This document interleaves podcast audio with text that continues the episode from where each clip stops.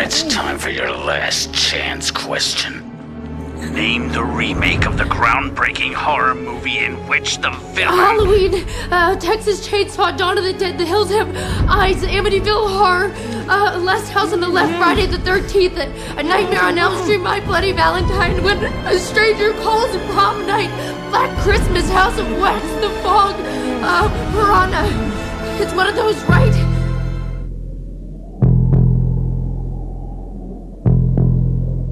We need to start bringing like refreshments. Oh, we can't have refreshments. in here. Liquor? No, popcorn or something like that. You can. Oh yeah, that's exactly what you want in here. Anyway, In between. Gotta set the mood, man. We're talking movies. all right. Well, welcome back to Off Topic, and we just finished doing our sequel title podcast, and remakes came up once or twice in that. So now we're doing our podcast on remakes. What makes a remake good? What are the elements that make a quality remake? Let's do our introductions. I'm David Rains, the I guess I'll say web administrator of Rainstorm.com. I'm Beth Accomando, author of the blog Cinema Junkie. I'm Miguel Rodriguez. I am the host of Monster Island Resort podcast and director of many film festivals and, and stuff. Nice. Sitting next to me is Dante Moran, filmmaker, Inferno Productions. All right, so let's get started uh, with remakes. And like last time, I'm going to just start with what is considered the first remake, which is the remake of The Great Train Robbery. Yes, all the way back in 1903, the year after that. They did a quasi remake called The Bold Bank Robbery. So, lest you think that sequels were the only thing that existed since the dawn of film, remakes were happening all the way back then, too, including Cecil B. DeMille doing a remake of his own The Ten Commandments from his silent version to his more well known Charlton Heston version. But the question is not whether or not remakes are a problem. Like sequels, they're they're just multiplying like crazy now. But what makes what are the elements that make up a good remake versus one that just doesn't have any reason for existing? And one of the reasons this came up is because we all went to see what tonight. Robocop. RoboCop. And how excited are we about that remake? dun dun Not very. dun dun dun dun. But let, why don't we start with RoboCop? I don't want to get too much into this being a review of RoboCop. No. But as far as it being a remake, let's start with that. as a remake, Beth, what do you think of the movie, just briefly? As a remake, it's an awful remake of Paul Verhoeven's Robocop. And why? because it captures none of what that film did so well. Now, granted, a remake, a good remake should come with a new vision, but nothing in this one really topped what Verhoeven did. And what I loved about that film so much was that it had a very sharp satirical sensibility and sense of social commentary, and there was genuine emotional weight to what was going on in the story. So you had this nice mix of cool action as well as caring a lot for the characters. And this new Robocop is just a video game, which, if you're like 13 years old, it's not bad for that. So, in that respect, it's an okay film, but as a remake, it's pretty atrocious. Anybody agree? Yeah, I mean, I, th- I think we're all in concurrence that it was kind of lackluster. Uh, one thing that, regarding your original question of what makes a good remake and, and how does that feature on the scale of remakes, that I think I can at least appreciate what they were attempting to do. Because if I'm going to put it on the scale of remakes, then it has some pretty, there are some pretty other terrible remakes that are far worse. And at least this one did at least in its script, attempt to update the storyline for a 21st century audience in ways that are more than just effects. Like some of the kind of points they were trying to make went beyond just, hey, now we can do CGI. Unfortunately, and it goes right back to what Beth said about the emotional weight, there's no humans to pin those things on because everybody was ju- there was no personality there was nothing to really care about and it really was like at points i felt like i was sitting at home watching tony play call of duty like that's exactly what a lot of Yep. those scenes were like Like The Hobbit, it seems to be a movie that exists without its main character. Mm-hmm. It's like it's, RoboCop's not even the star of his own movie. And so, what's the point of even calling it that? Dante, what's your take?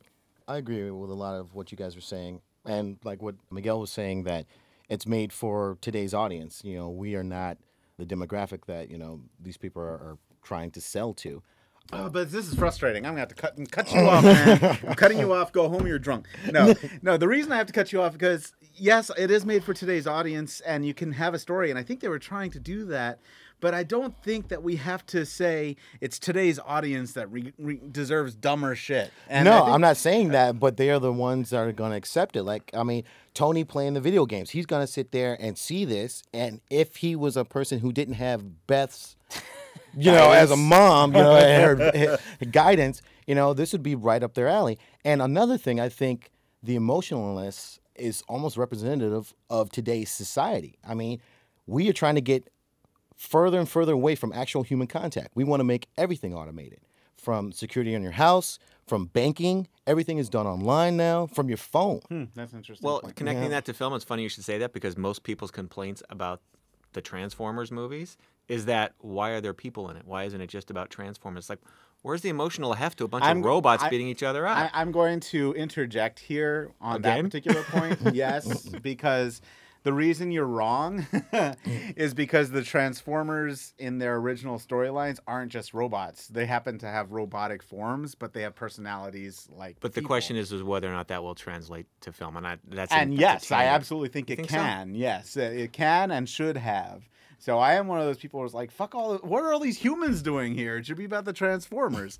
And it Especially when the shouldn't- humans are Sheila Booth. Exactly. Fag. But and it again, you shouldn't- have to you have to connect not just to the Don't we talk about audience that Megan. grew up on the TV show. You have to connect to audiences that aren't familiar with It Transformers. doesn't and matter that's fair. if you It actually have. does matter. If you ha- it doesn't matter if you have writing and you can write personalities for those characters. They didn't have any personalities. Alrighty, I will say this new ro- this new RoboCop. It seems like Jose Padilla tried to deliver a really solid movie, in spite of studio interference. You could almost see the I studio think that's going. where I was definitely yeah, trying. it's like you can almost feel the studio going, "Ah, "What are you doing? Are you actually making a movie? Stop that! We don't want that. We want product." It's which is kind of funny considering the theme of the film. yeah, it's, it's almost like it took so long to be made because he started getting ideas from the studio. It's like I need to.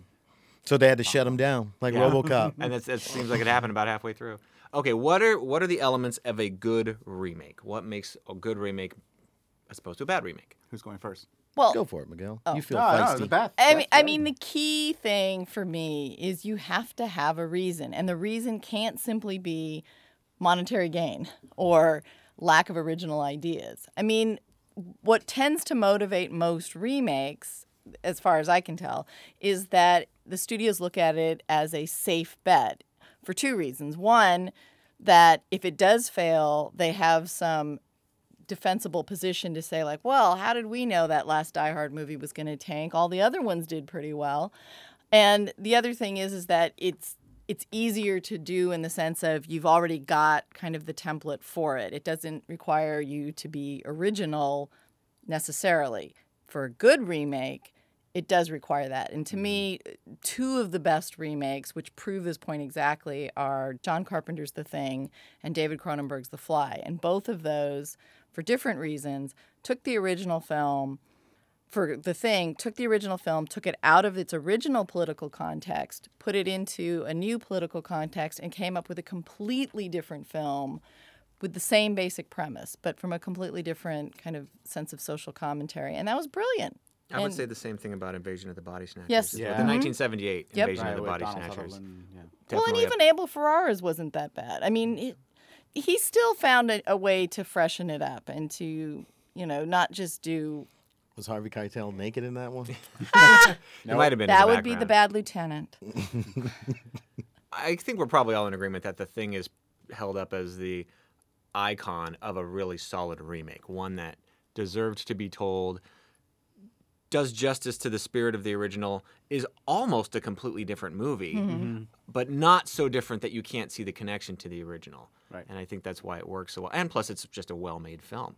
And it seems to be the issue, too. It's just like, can't you even bother to be a well made remake? At least put some effort into it. Too much interference these days. And Beth, what you were saying about the reason for remakes is the exact same thing James Mangold was talking about with Three Ten to Yuma. And I know it's not one of your favorite movies, but I think it is a I think it's a superior remake to the original, and I think it does tell its own story without just rehashing the original with updated special effects. And with CGI, that seems to be the case for a lot of remakes anyway. Yeah. It's like now that we have better special effects and thank you, George Lucas. Now we can redo everything. And I feel like it's almost Lucas's fault because he started with Phantom Menace and the Star Wars special edition. So, like, now I can do it the way I really well, wanted and, and, to do it. It's like, and come on. Star Wars is a remake. It's Star a Wars is a remake, of remake. Akira That's Kurosawa's right. Hidden Fortress, so Very loose remake. very loose. So why don't we go over Beth's top ten remakes just real quick? The Magnificent Seven, Yes. which I think is an excellent remake of Definite- the definite. Seven Samurai. And why is that? Because again, it had a reason for remaking it and a vision behind it. So, Seven Samurai is set very distinctly in Japan with samurai culture, and Magnificent Seven is transplanted to the American West. And so, you've got a new way to look at similar themes of, you know, honor, loyalty, and it worked really well because they, they did transplant it well and it felt fresh. I mean, that's the thing too about remakes. If it can make the material feel fresh, that you're seeing something that you're familiar with and yet you're seeing it in a new light, that makes a remake good. So the Seven Samurai, I am ignorant of Japanese film in a large part, but it seems like the samurai movie is is the Japanese version of the Western. Would I be correct in that or Well, yeah, in go a ahead. way, yes, because what what you have with the Western is very similar to what the Japanese have with the samurai film, and it's amazing because in the same period of cinema, when westerns were extraordinarily popular in the theaters, samurai films were even more popular than they are now in Japan, and it's that the icon of the samurai and the icon of the cowboy are these ideals that are very much identified with they're very much the identity of the of the culture or the country of which they take place. So, you know, the cowboy is the ultimate ideal of the American, or at least in, with, at what it has been traditionally, and the samurai. Same with Japan. So they both have a very close link in that way. In fact, just in uh, in regards to how people see it. so in that sense the Seven Samurai could just naturally lend itself to being transposed into a, an American Western. I think it's perfect. I, that's one of the reasons I think it's a perfect remake is because it's not just hey, it's a movie, let's make it with because we don't want to read subtitles. it's we're going to take the idea and how would this idea, this journey that these people go on, how would that look in our culture, in our country? And for Japan, it was the the samurai, and the samurai exactly translates into cowboys very, very fluidly. And it's funny you brought up the thing about reading subtitles because we seem to have this, what appears to be a recent trend of remaking foreign films for the American market almost immediately with Before the corpse is uh, even exactly, cold. like Let the Right One In and The Girl with the Dragon Tattoo, going back to ju The Grudge. Uh, that's one that also I think the director remade his own movie. Are Yeah. these films that Americans just wouldn't bother with anyway, and somebody decided, well, maybe they would appreciate it more if it was remade in English, or is it just is it just a cash grab? Although, h- how does that work both ways? How can it be a ca- cash grab if most Americans aren't even familiar with the original and wouldn't bother with it anyway? I, I think uh, uh, to answer that question, it really d- comes down to what kind of audience are you looking for? So I think a, a large segment of the population watches and enjoys the originals with the subtitles and all that. But a studio sees a s- major success overseas and they want this, a similar percentage of success here. So they're reaching a huge, the wide audience. And I, uh, I think that their outlook is, and it's probably not too far from the truth, is that general audiences will watch it more readily if it were an American release made in Hollywood with a huger budget, with name, with actors who they know and see on TMZ, and. And, and yeah, and they don't have to read subtitles. I think that is a big thing for a lot of people. Just the whole process alone is marketing. And if you think about it, I mean, as a producer, it'd be much easier for me to sell this to a studio because it's like, hey, Girl with a Dragon Tattoo, they made a movie on it based on, you know, this international bestseller right there. You got people's attention. And, you know, so how did Crouching Tiger, Hidden Dragon become such a hit? Well, I mean, I think there's a couple of- of issues going on. People are have always been a little bit American mainstream audiences have always been afraid of the subtitled film, but that's because initially what we were introduced to in subtitled films were these art house films. You had Ingmar, Ingmar Bergman and you know even Fellini and some of the you know other Italian films.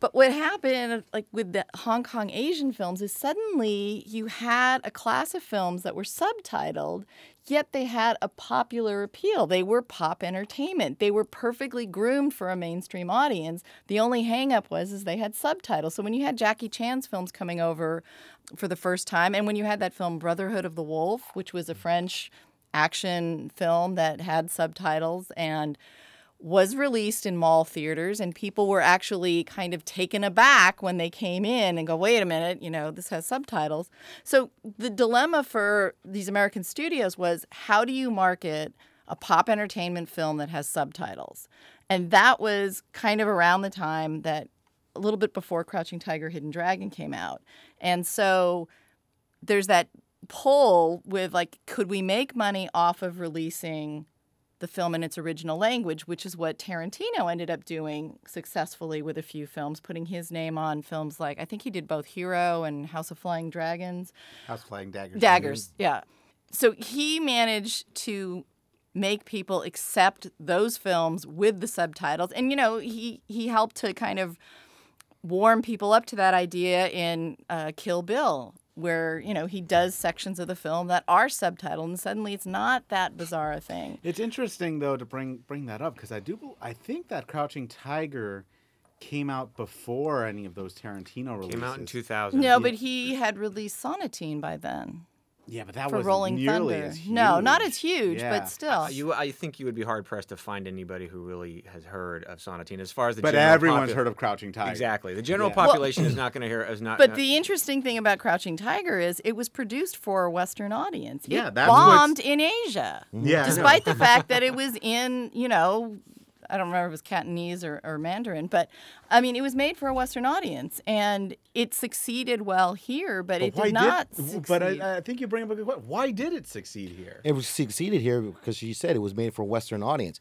The one thing that people complain about subtitles is it goes by too fast.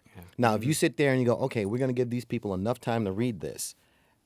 yeah, you- they you- slowed down the pace. you end Yeah, up they did. understanding the film better, and it's like, oh, this isn't so bad. But when I and got they to sit sold there, it on and go, the "Wait, what visuals. I mean, it was Ong Lee. It was very visually striking. Mm-hmm. It was action oriented, but even the parts that weren't action looked very balletic. Is it balletic or balletic? How do you pronounce that word? Ballet. Ballet. So yeah, from a visual standpoint, audiences could go and say, "Well, I'm not going to have to really read a whole lot because the the visuals are going to tell the story for me." And yeah, when they were speaking, I remember it being very slow and very measured, uh, Hmm. uh, much more much more so than you would find in a In a any other- genuine That Asian makes sense. film. Yeah, yeah. So so what is a good foreign remake that's been made into an American movie? Well, Well, we just did the Magnificent Seven. I mean, Yeah. as a that was Oh, that's a good one. Oh, that that's was- okay. That's right. That's right. Well, Recently, what about That's what right, are we Fistful recently. of showing dollars? This? Are we saying good or Oh. better? No, what are we showing this Well, we'll get to Saturday? Saturday. All right. What are we showing this Saturday? We Are What We Are, which is a English language remake of a Mexican horror film. And again, it works because he found a way of translating it from from the Mexican culture, which has, I mean, there, there's certain uh, overtones in the original film that don't carry over to the new one. And what he did is he reset it in American culture and found elements. And for him, it was kind of this religious overtones to make it seem fresh again. What do you think of directors who remake their own films, and why do you think they do it? In some cases, they do it over and over again. In the case of Howard Hawks, he um, he remade Rio Bravo at least three times, or he remade it twice, so he's has, has at least. Three Mm-hmm. I think versions that of was it. laziness on his You part. think so? Sorry, yes. Why do you think that's laziness? Because have you watched all of this? I think I have not seen they're- Rio Lobo. They are identical films. You can like lay them over on top True. of each other, and they're almost the same. They just swap out the actors. And I think for him, I mean, I don't know. I mean, I don't think Howard Hawks was lazy as a filmmaker entirely, but I think those particular films were like the studio's like, hey, come on, let's make a film, and he's like, yeah, okay, let's just you know replace. I, I forget who replaced who. I think James Caan replaced Dean Martin. they and, successful? you know, Well, that was in El Dorado, and I have to Oh. Yes. say I prefer El Dorado because I'm going to take James Caan and Robert Mitchum over. Who, It who's in was as Dean Dean Martin Martin and, and uh, Ricky Ricky Nelson. Nelson. Yeah. So, so you tell me who you're going to prefer. I'm going to prefer Mitchum Ricky and Caan. Nelson? Mitchum, myself. Singer? Mitchum, win- Mitchum wins every time. He does. So do you think there's a director who's remade his own film who maybe hasn't been as successful? Can we get some examples? Well, Michael Haneke did Funny Games twice, Oh, that and is one of the true. issues there is that it was basically just a shot-for-shot remake. It so was. why It bother? It was al- identical. virtually identical. Is there a case where a shot-for-shot remake can actually work? Well, you know, in that case, it's not that the film didn't work. It was just this kind of like, why? I mean, if you see either one of the films, they both have a strong impact. I mean, he- he's also a difficult filmmaker. Some people just don't like him. Yeah. But um, I mean, I think both films work, but you have to kind of ask yourself, why did he want to completely redo it? And it's not like that's a marketable film either. It's not like making Let the Right One In. Yeah, no, this where you've isn't got a about hook. money. Did No. Did he want to do that, or, d- or like that? He just said, "Hey, I want to do this again for an American audience." Well, or that's did just there- it. I haven't. Well, I don't know what his reasoning was. And to answer He's that an odd question- one, though. He is, he is, He's pr- a bit of an and odd I think one, You though. get, get to the kind of oddball thing where maybe they're looking for something that they're trying to say that they didn't think was quite clear before. I don't know if that's the case with Funny Games because it really is so similar. But you have to get into the brain of the director at that point.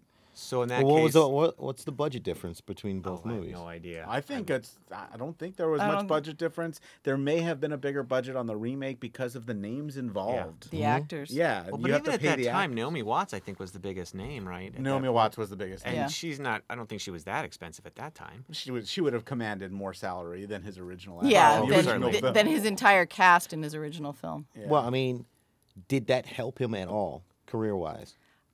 I don't. I think so. his career's beyond help in that respect. no, I, I mean I think he's he's he's gotten Oscar nominations for his films Mm-hmm. as foreign films, but I mean I think he's a difficult filmmaker. He's a challenging filmmaker, which is not a complaint for for me. But I I don't think that remaking Funny Games for him was some sort of you know planned career move to advance himself to make more money or to be more marketable to an American which really audience. leads you to I- think that what did it have to do with some kind of artistic vision or some kind of something he was trying to say that he thought didn't work in the first one and so he wants to remake it for this one or something that may have worked in the original country but didn't work for an american audience so he, you know what was it Well, here's a thought. Maybe it was the Hollywood studio that went to the people who actually own the rights because he doesn't own them.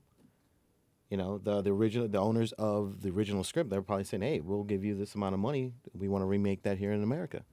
Well, this is all Right. speculation on our part now as to who, you know, what is the driving force that made him remake. the well that's movie. what i said it's like Yeah. if you get into the bro- we have no idea Yeah. yeah, yeah. But what it, but it's interesting to speculate and say. Yeah, you I know, mean, what, if what you, could I mean, be if the you go to reason? actually the original question, why does a director remake hi- hi- his or her own film? I would assume that one reason, bes- if if you ignore the money factor, is they didn't say what they were trying to at the beginning. They're going to try again. Well, you could see it with Cecil B. DeMille's case in Oh, the absolutely, Ten in Ten Commandments. You Commandments. know, black and white Great silent idea, film to a color. But And that was a chunk of time that went by. Yeah, too. it he was wanted exactly it time. to look like he wanted to go from a uh, you know an off Broadway theater to Westminster Abbey. You know, he wanted to make it bigger. so I mean, did I haven't seen the remake of uh, Funny Games. So when you look at the two, you guys are saying it's almost shot Mm-hmm. for shot, but I mean, do you see a difference? Like, look at the the original Evil Dead and Evil Dead Two, even though it's a sequel, it's a they- remake. No, you know how there's they no look- difference in quality. Really? Yeah, no, there is no Yeah. marketable market difference in camera work in what anything. Co- everything is the same. Wow. So does Okay. it matter if, Interesting. if that's the case? Does it matter which one you watch? Really? I really don't think it In matters. that case, no. not with funny games. Okay. What about with say Rec versus Quarantine? yes, Why? there's a difference. But why? Well, because tonally they're different, and think I so? think yeah, I think so. One's think the only- virus and one's demonic possession. To me, that's the only difference between the two Yeah. that doesn't really come out until the end. Otherwise, it feels like the same movie to me. And I actually prefer the remake because of I, I'm I'm not one for demonic thematic elements, so I sort of preferred the more. But it really do, it doesn't come out to be demonic possession until the second film, doesn't No, it? that's the first film. That's Rec. Quarantine. It's basically a hyperactive. No, form but I of thought the rabies. second wreck film is where it becomes No, no, no, I'm demonic. talking about Rec versus Quarantine. I'm not talking right. about But I Rec thought versus wreck 2. was completely just- yeah, virus. Beth is No. saying, yeah, if you take the sequels completely, I out haven't of it- seen Rec two. I've only seen Rec. Yeah. Uh, yeah, I can't remember. See, I remember. I thought it was because I thought it stayed as a virus in the first wreck, and in wreck two it became demonic possession, No. and then in wreck three it goes back to zombies. No, in in Rec one, too long it for was me, the whole yeah. Yeah. demonic possession thing. I think there was a priest or something like that explaining it. So yeah, that would come down to do you prefer demonic possession movies or do you prefer virus movies? And that would do because they are so similar. They are. Yeah, literally up until the last scene, there's almost no difference between the two. So, all right. So Hmm. Beth also has on her list Casino Royale, and this one I think is a little bit of a cheat, Beth, because the Well, 19th. it's a- I know, But it's a remake. technically. Technically, it is. It's an additional adaptation. I, I Yes. guess so, but really, Along with Casino web Royale administrator. is not so much a remake as it is. Let's do the book The right, way. with the right cast and with the right production. But it is company. still a remake. I'm gonna give that to her. okay. Yeah. So this is Technically. what I wanted to get to. Okay. Can it be considered a remake if it's based on the same source material? Basically, So Absolutely. like Hamlet. d- yeah, exactly. Yes. Are we going to consider every single version of Hamlet a remake I- I other than the abso- first one? Well, that's a really good question because now that you put it that way, it's harder to say. No, probably not. Yeah. yeah, like how many versions of Dracula? have Because there yeah, been? they're a remake. I guess implies that they're looking at the original film and remaking elements of that film. Well, with Casino Royale, I feel it's the Bond franchise, so I see it as yes, being. I mean, it's part of the Bond legacy. Except that the motivation for making, Making it was Casino different. Royale had nothing to do with the original. Yeah. It was they wanted to start Yeah. their own franchise over again. It's more of a reboot than a remake, and I don't think they were even considering the 1967 I mean, version. That is a really good point because yeah, w- were they even looking at that? Actually, earlier didn't they get that film? idea from Quentin? Yeah. I think Yeah, they he probably brought it did. up and he was like, "You guys should need to remake Casino Royale," and he wanted to direct. And they're like, "Thanks for the idea, bye." I mean, I think Sad well, dude. I I would consider it a remake because in a sense it's going back to kind of fix something in their mind. You know, it's like Casino Royale was not a genuine Bond film, yet it has the It Bond wasn't- character. It wasn't, yeah, it wasn't. It part of wasn't even the- really based on the book. There's hard, there's so few elements of the I book. know, in but that it feels movie. like it feels like that was still existing in the Bond universe, and it was wrong. Well, I mean, again, I have to think here. Were the and I have no idea, but was the production team? What was the director? Was the writer? Was that original film anywhere in their neuronal sympo, you know, synapses in their brain at all, or were they just looking at the book? Because you know, like you know, when when uh, Kenneth Branagh did Hamlet, he went to the play. I'm sure Mel Gibson's Hamlet or Olivier's Hamlet were furthest from his mind. No, he wanted to do the full adaptation of the text. full Yeah. play. The it full had nothing to text. do with anybody else's version having. ever been Although done you could before. say it does, because to say I want to do the full text is a reaction to the fact that it's never been done before. Yeah, I mean, yeah, exactly. you So- can go back and forth on this. It's not cut. Mm. and You could say dry. that about Coppola's Dracula too. It's Damn the right you closest could. that it's been to the to the literary Dracula that any other Dracula has been before. Because I Fantastic think, movie. but it's still not close enough to call it Bram Stoker's Dracula. well, that's No, Coppola's yes. conceit. He, if Yeah. anything, he bases off of a book. He puts Yeah. the author's name in What front a of it. dick. It wasn't, it wasn't pisses me Joseph Conrad's off. Apocalypse. It's Now. not Good Bram point. Stoker's That's Dracula. true. It's Coppola's. It's Dracula. definitely It's Coppola's, Coppola's Dracula, Dracula. but it's damn fine. Um, in places. a in bit pla- much, What is it like? Ham? Is it like Brana's Hamlet, where it's elements of genius and elements of what the hell were you thinking when you shot Yeah, this? actually, very much like that. Yeah. So then we already talked about the thing, but we have to talk about the 2011 version of the thing, The premake. the premake. The prequel. Yeah. Oh my Remake. god. This and this falls into That- the category ugh. of prequel or sequel that really or is remake. just a remake. Yes. And will younger audiences, were au- will audiences that were born after the turn of the millennium, will they consider that the definitive No, because version of it's the already thing? been forgotten. You It was think? bad. It's already been It- forgotten. yeah. But remember Nobody that the talks thing. about it. But remember that the 1982 John Carpenter's The Thing didn't do well. It, It only- didn't, but now it's ev- on ev- all ages. Lots of people you talk to, they know that movie. That movie is in the consciousness now, and that's where you come down, and y- you're bringing up this a really interesting point that needs to be said. How much does box office really matter in the long run? Who gives a crap what it made in the first year or first two years? Does the film culturally have legs? Will it exist? in people's consciousness decades and john carpenter's the thing does Mm-hmm. the pre-make i barely remember it nobody talks about it and nobody will in 20 years Going off what you said there, it's really interesting because it's it's a Wonderful Life is the perfect example of that because I believe it tanked when it first came Uh-huh. Exactly. out, and the only reason they even aired it is because I think it was in the public domain at that time, Mm-hmm. and it was just something they could put on TV when TV was just first coming Sometimes out, and it now takes thing time for Yeah. things to resonate you need to let that pot brew So we talked about Star Wars being based off of the Hidden Fortress, and even that is very, very loose. But he connection. acknowledges he did it. acknowledge it, but he, I would say that that is more Oh, inspired, by by. Yeah. than, than actually a remake. We have the Sergio Leone Man with No Name. Well, I want I don't want to say trilogy because I don't think The Good, Bad, and the Ugly was based off of anything Kurosawa did. It's certainly not based No. off the Seven Samurai. no. But we definitely have But the, Fistful of Dollars was and a few inspired dollars by more. Yojimbo. Yojimbo, which is awesome. And okay, I'm probably going to be the only person in the room who thinks this, which is not unusual. You had the 2005 King Kong listed as one of the best remakes, which just hurts my heart so much. Because as awful as it is, I really think the 1976 King Kong is far superior to what Jackson came Oh, up with. no. Give Oh. me the monkey in a suit climbing the World Trade Center any day over the entirety of Jackson's Skull Island abomination. It's just nothing but headache inducing, unwatchable CGI dinosaur rampage. no, part of me With wants Andy to say, Serkis- David, are you crazy? But then the rest of me starts saying, Miguel, if you had to go home right now and choose, do you want to watch the 1976 one with Jessica Lange getting blow dried by King Kong, or do you want to watch the three hour Peter Jackson King Kong again? Which one would it be? It would absolutely be the You got 1976. scruffy version. Jeff Bridges and No. Yeah. smarmy Charles. I am never Grodin. going to watch the Peter Jackson Kong No, again. uh, that's never going to Yeah. touch my TV I will. because it's just it's just so, it's so It's there's nothing about it. Yeah. Oh, You didn't like Jack Black? It's funny as I always say the New York the one thing he did right Yeah. was the New York sequences. That was great. Yes. But everything from when they left port to when they came back is just hideous. There's nothing salvageable from that entire sequence, especially Andy Circus's Popeye impersonation. okay, well, you skipped over Scarface, though. Uh, I skipped over a lot of ones. Scarface. Now I haven't seen the original Scarface, but clearly they're so vastly different, and I just don't know why people like the Brian De Palma Scarface. what you talking about, man?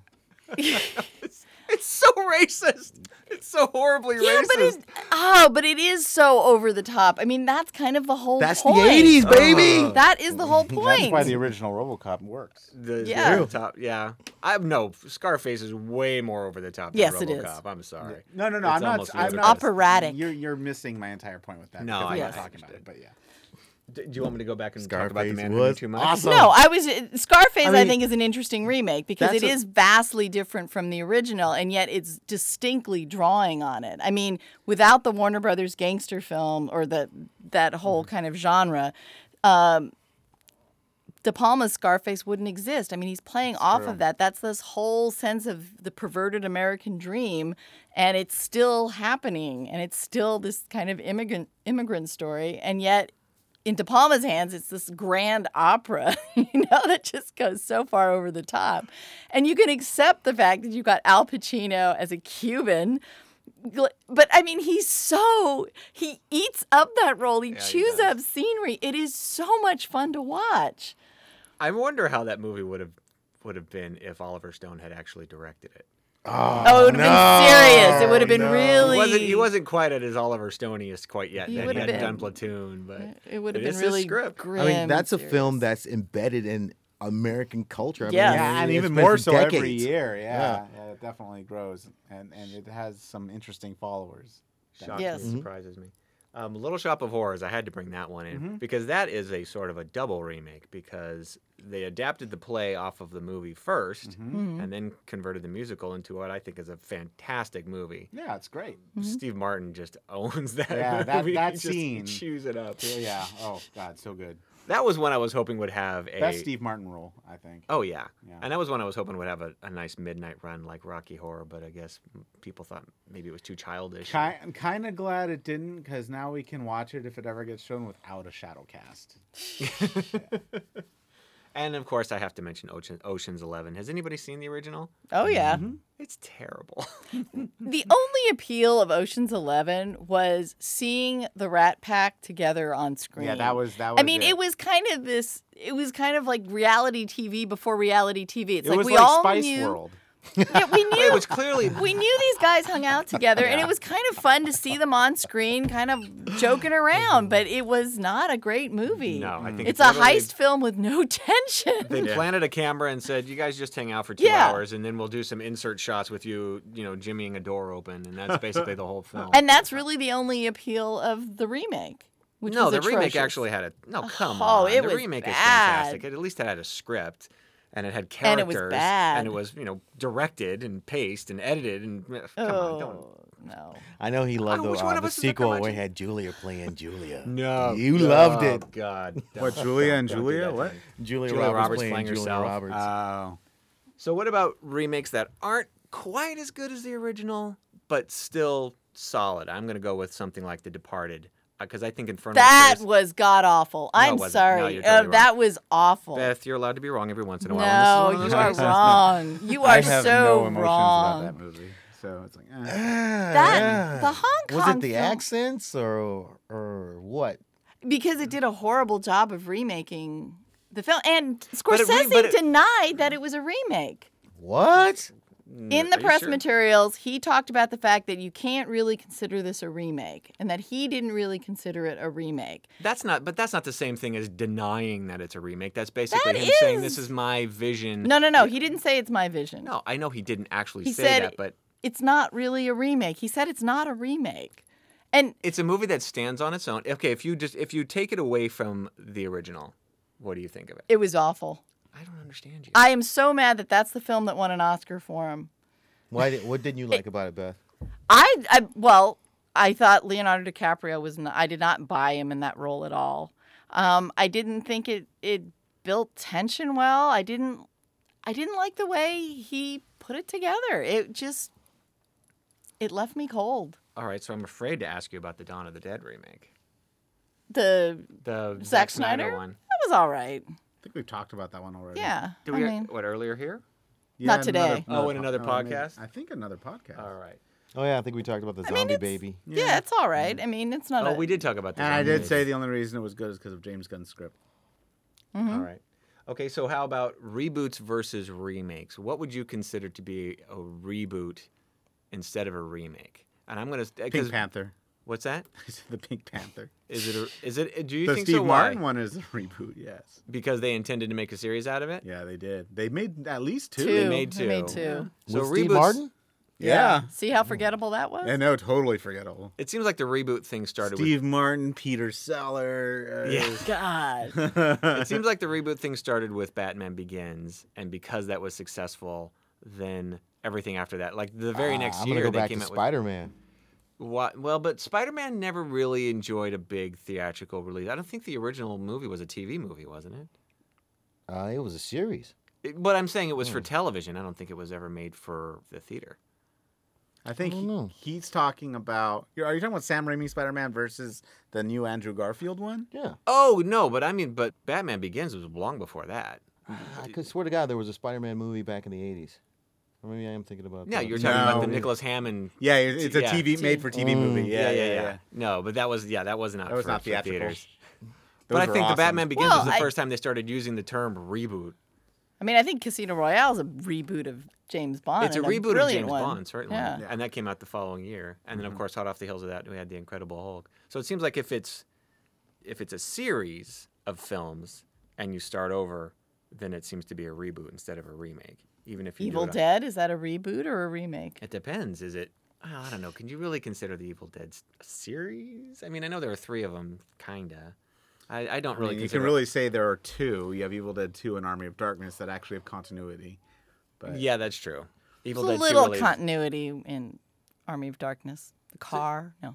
well, yeah, you have Evil Dead 2, which is just a remake. Well, at the end of Evil Dead 2, he ends up in that time, and then they pick up Yeah. pretty much right where they leave off for Evil Dead 3 or. But the new Evil Dead, it's kind of a reboot, but it's also positioned to possibly fall into the. They say they'd like to combine the Bring two, them but together. honestly, tonally and everything about Yeah. it screams reboot.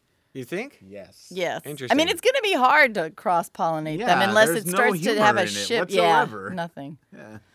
I guess Although I'm- Bruce Campbell could come in and just tear the place up and Yeah. make as it all he good. should. And I have to. My honorable mention here is we have to talk about Psycho.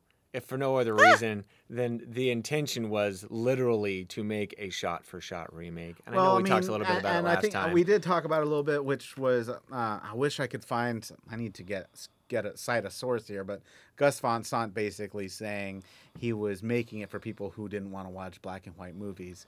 And if you want to just go full circle, what makes a good remake? That is not a good reason to make a remake. Yeah. Well, and if you're doing, especially if you're making it so calculated, I mean, from what I understand, he literally was on set with a stopwatch, timing each shot down to the second, and he would do it again. It's like, no, well, you guys were two seconds over on that one. You need to start again.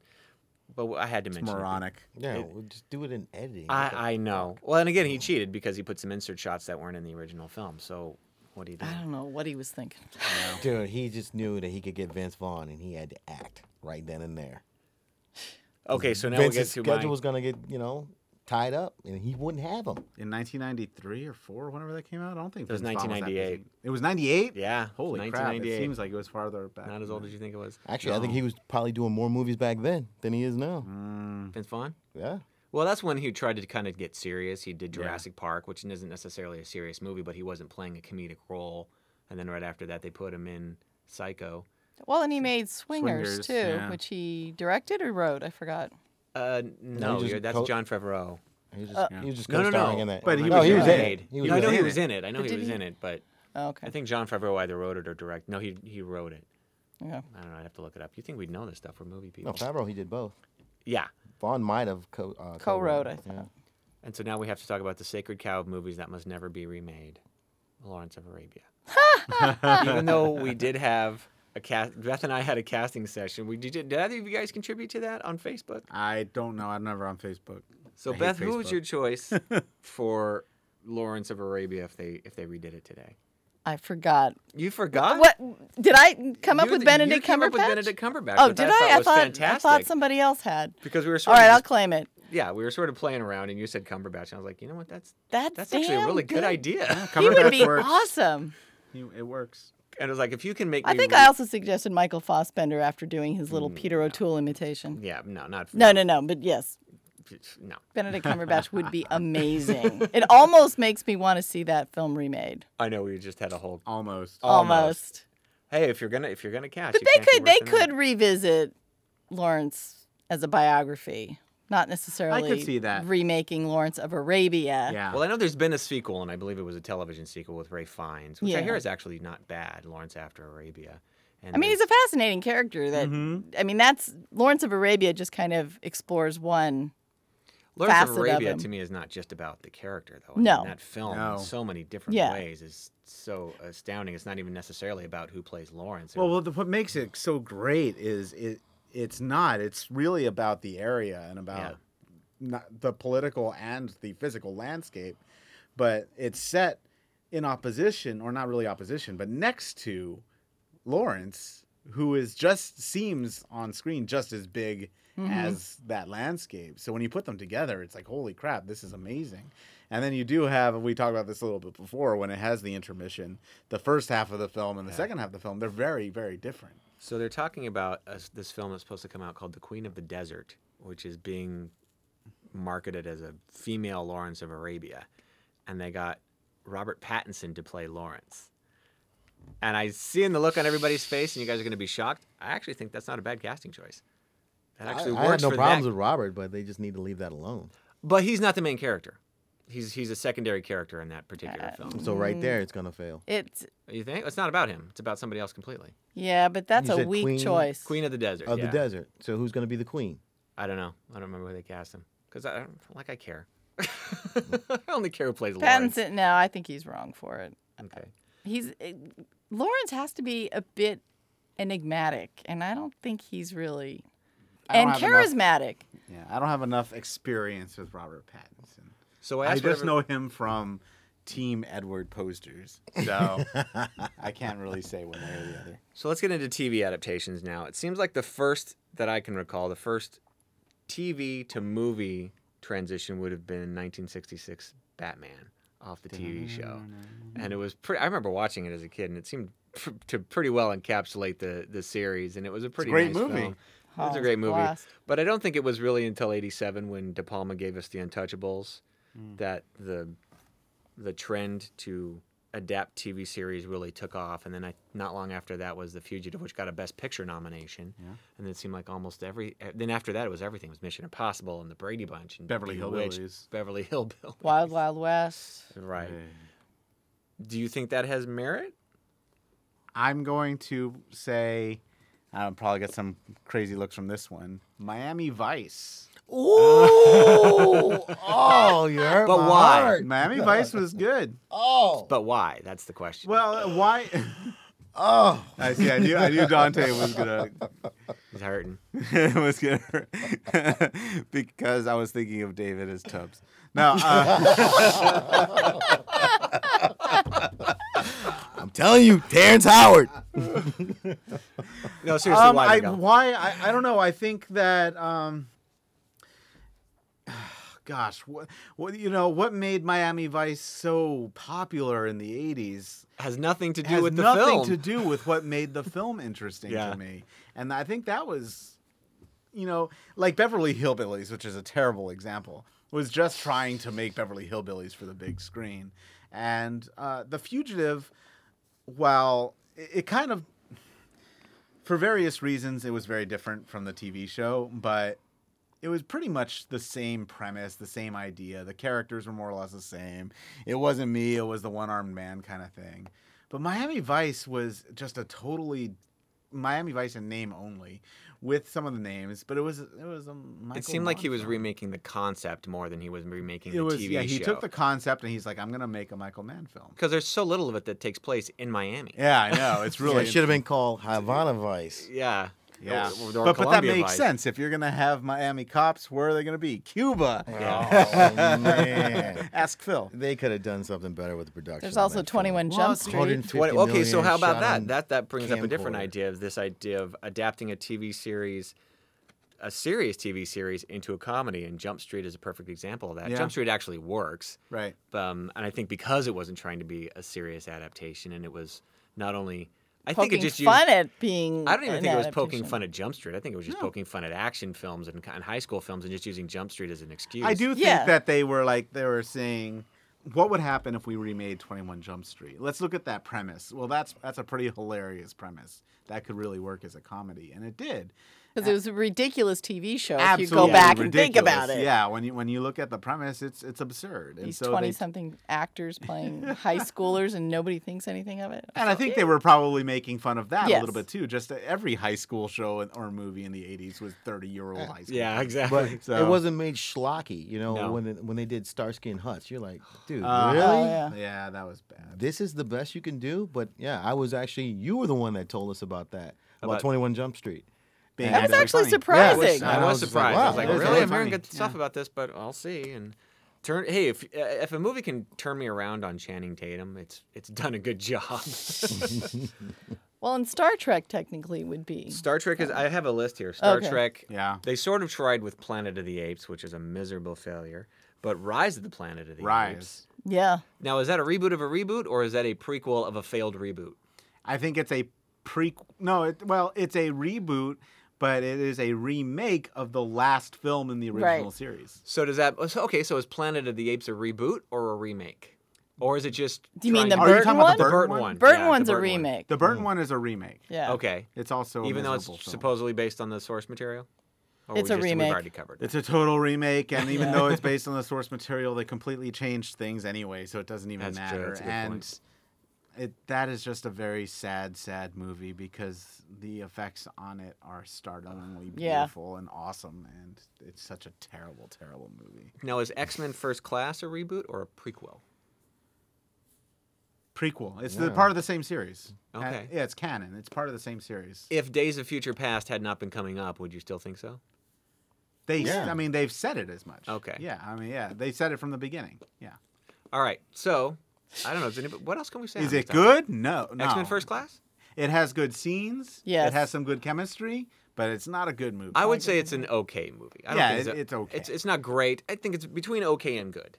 of the X Men series, it has it has parts I like the most. Yeah. Yeah. I think because it seems like it tried to stick more to the source material, but as far as It, di- it didn't seem to be very energetic. No, it's the opposite of energetic. Yeah. Which, say what you will about X Men last uh, last. You know Stand. what's what's weird? Oh, no, it's- Say what's what you will weird- about it, but at least it had an energy that was missing from Brian Singer's first two movies. I like I the thought- production a lot better in, in, Last, Last Stand. Stand. Yeah. I was disappointed with the way that they produced the first two X Men. The wire food was so obvious, and it was Yeah. just just bad. It just doesn't have a sense of urgency or, or danger that Eg- Last Stand did. And don't get me wrong, I'm not saying The Last Stand is the best one by any means. It's not. It's the worst. But I still think it's. I don't want to say worse. It's the least good. But I still think it's a good movie. I can't watch Last Stand. I never will again. But um, the, what I think is interesting about First Class, which I'm going to go back to because it's more worthy of discussion, is the scenes that have the least energy in them as far as physicality goes are the more interesting scenes and it's the scenes that are supposed to be action scenes where you feel like there's no energy and that's what i think is really interesting about that it is a little noisy, I guess. Why do you think there's there's more conviction in the acting? Yeah, probably, and and and you care more. Like Mm-hmm. you care more when it's, uh, oh gosh, what, Fossbender and McAvoy. McAvoy. When you see McAvoy and Fossbender on the balcony talking about whatever with the I don't even remember, but it was it The big was dish, the big antenna. yeah the big antenna, the big dish. That was a great scene. That was a good scene. And you care about those characters, but when they're like going in the jet, I don't give a crap about any of them. Shoot it down. Have all that. have all the military fire their missiles. Nobody. I don't care. I don't care. Just let this movie end. Why don't you care? Because there's no there's no characters to hang my cares onto. Well, I didn't should go you on- have gotten that from the, the the scenes that you liked, or you were just like they there No. was too much of a separation? There was too much of a separation. They were like different movies. Yeah. Huh. I don't know that I agree, but okay. Yeah, I just uh, I just did not care about. It. I would like to see that movie again with you, where you just take some scenes out and just throw the rest of the movie away and make it a short film. All right. So favorite remake. The Thing, yeah, The Thing? I would agree. The Thing and the Fly are yeah, my The Thing two and the favorite. Fly are pretty nice. Dante the Thing. Yeah, no, that's that's uh, one of my favorite remakes. I actually, it's like one of my favorite films, just all around. I'm gonna go with Total Recall. Oh, I'm kidding. Obviously, it's the thing. How could it not be the thing? You know, I mean, we didn't really talk about Cronenberg's The Fly. I mean, because No. that's a case of remaking a film where the new technology really did give him a way to retell the story. But he also retold the story. I think he told a different story. Yeah, and it He ha- did, but I mean, he was able. I mean, a lot of times we we've talked about the fact that films get remade when technology changes and Right. they want to use special But you effects. have to use and the a- technology to tell a Exactly. story. It can't Exactly. be just hey, look, more Right. technology. Look, we can do the fog with actual CGI fog. Well, who cares? Yeah, but Oh I my mean, this is a God. Mm-hmm. case where he- where he identified the fact that yes, we have this new technology that allows me to retell this story in a way that I want.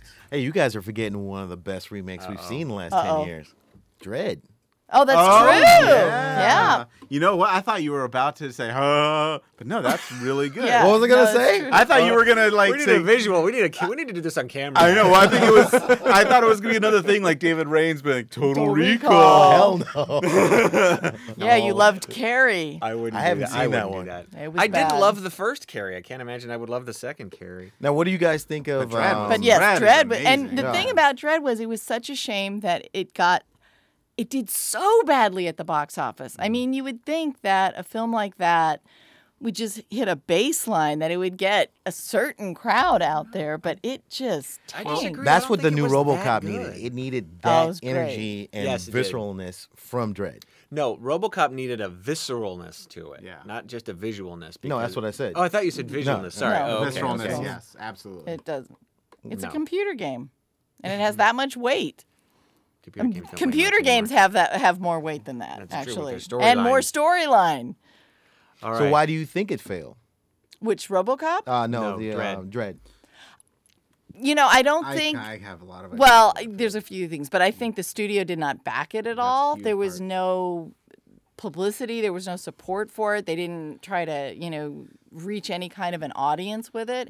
And I think yeah, I think it's people just didn't know. there's not enough brand recognition with Dread, so uh, people know it, the general au- audience member knows Dread at all, if at all, because of Sylvester Stallone version, and they had yeah, there's just nothing there, so you needed something to give people to show them what it could give, and uh, and they didn't. There was no marketing. There was nothing. Well, from a nothing. marketing perspective, there's no hook for uh, a character like that. With Blade, you have a half vampire hunting vampires. There's a built-in hook. You don't need to know the source material.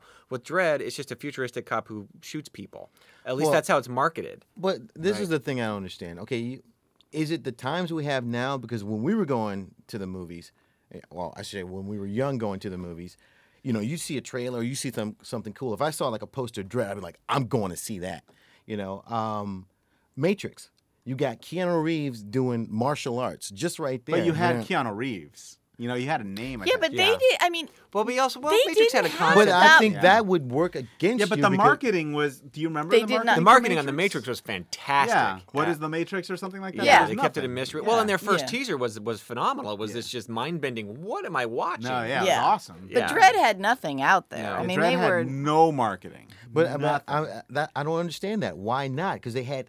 I had don't know. everything. It I don't sat know on if the, the film- shelf for a while too. I gotta be Really? honest, I don't think the thought it film had- is as good as you guys. I'm not saying it's yeah, a but you're bad David film. Raines. Every other But person I hold on. talk Yeah. to says it's a fucking great Oh. film. But why? I mean, what's so? I mean, why is it? Why is it? It's certainly not as Because good as it- The Raid, and it's not. I don't even think it's as good as Die Hard, and it's. I, I don't know what. What is it selling? It's way point? better than the last Die Hard. I'm talking about Die Hard. I'm not talking about anything that's not Die Hard, and then you know anything that It's a- isn't- it's- anything that came after 1988 a- is, tangentially Die Hard. It's a. It's a solid action film, and it's a solid comic book adaptation. Yeah, whenever I see it, I get so happy. but it's not phenomenal. You guys And- are making it sound like it's and- this phenomenal achievement that and Die I Lena think we Headey had is that- great oh, as the sorry. villain. Yeah, oh yeah, yeah. I, mean, yeah. think we we are so excited about it because it's going back to what we loved about film. You know, where you had a solid villain because you don't have solid villains these days. They're No, all no. just just weak. Was there even a villain in RoboCop? the, uh, the politicians?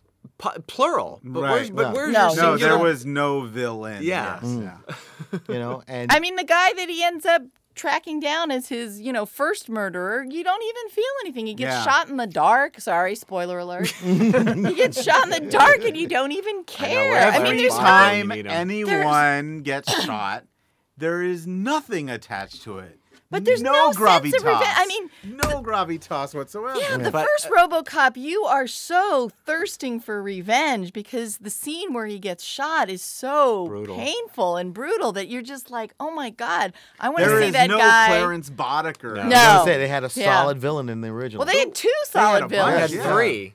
Yeah, Oh, that's true, And, yes. and not only did they have so many, each one it wasn't just nameless villain. They Yes. were, each one was a force. But one had was the primary villain. personality. Clarence Yeah. Boddicker was the designated villain, Yes. and the other two were just kind of assholes.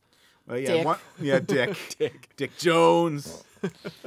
but that's really interesting too. That's one of the reasons I like that movie. You could talk so much about it. Dick Jones is the puppet master type of villain, Mm-hmm. where he's really the source. Yeah. But Like Sam Jackson and Django. but Clarence Boddicker, Clarence Boddicker is the villain where you really get a, a more uh, direct want Yeah. for revenge. he's the even villain though that he's not drives the the, s- source. the, the plot. Yeah, he's basically, a villain, yeah. but but that that says a lot because really you want to go for the source, but you're so distracted by the Clarence Boddicker because he's so more in your face. who was it that said a, a movie is only as good as its villain?